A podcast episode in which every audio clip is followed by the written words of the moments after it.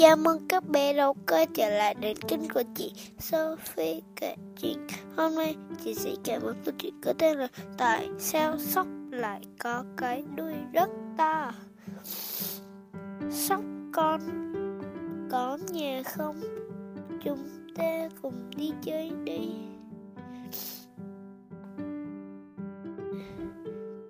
Đừng nhảy ngã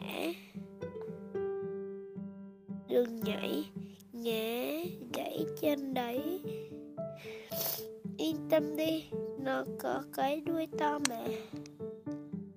Cái đuôi của nó, ngày dù sao, cậu nói đúng rồi đấy. Cái đuôi to của sóc đóng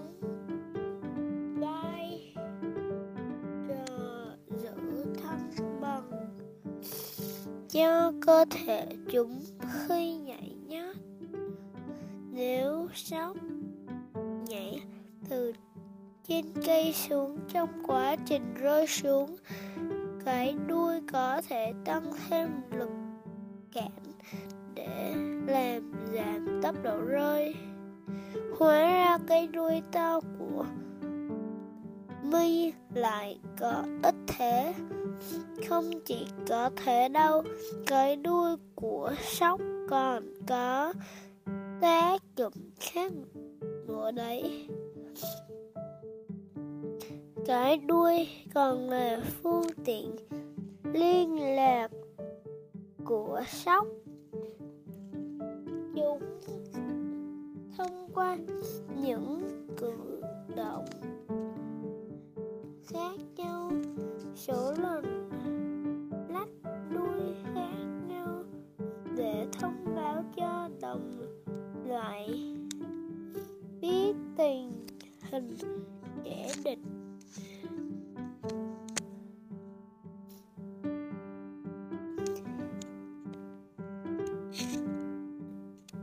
Đuôi lách ba lần.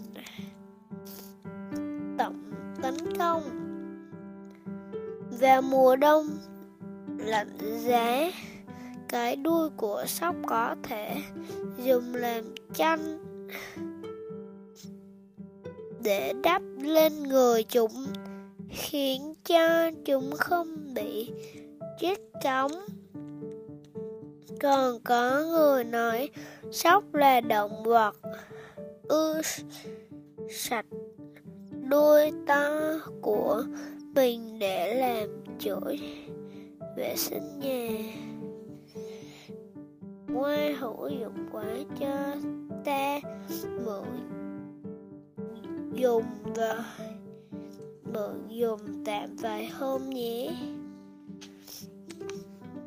Câu chuyện đến đây là hết rồi. Hẹn gặp lại các bé vào tập sau. Bye bye.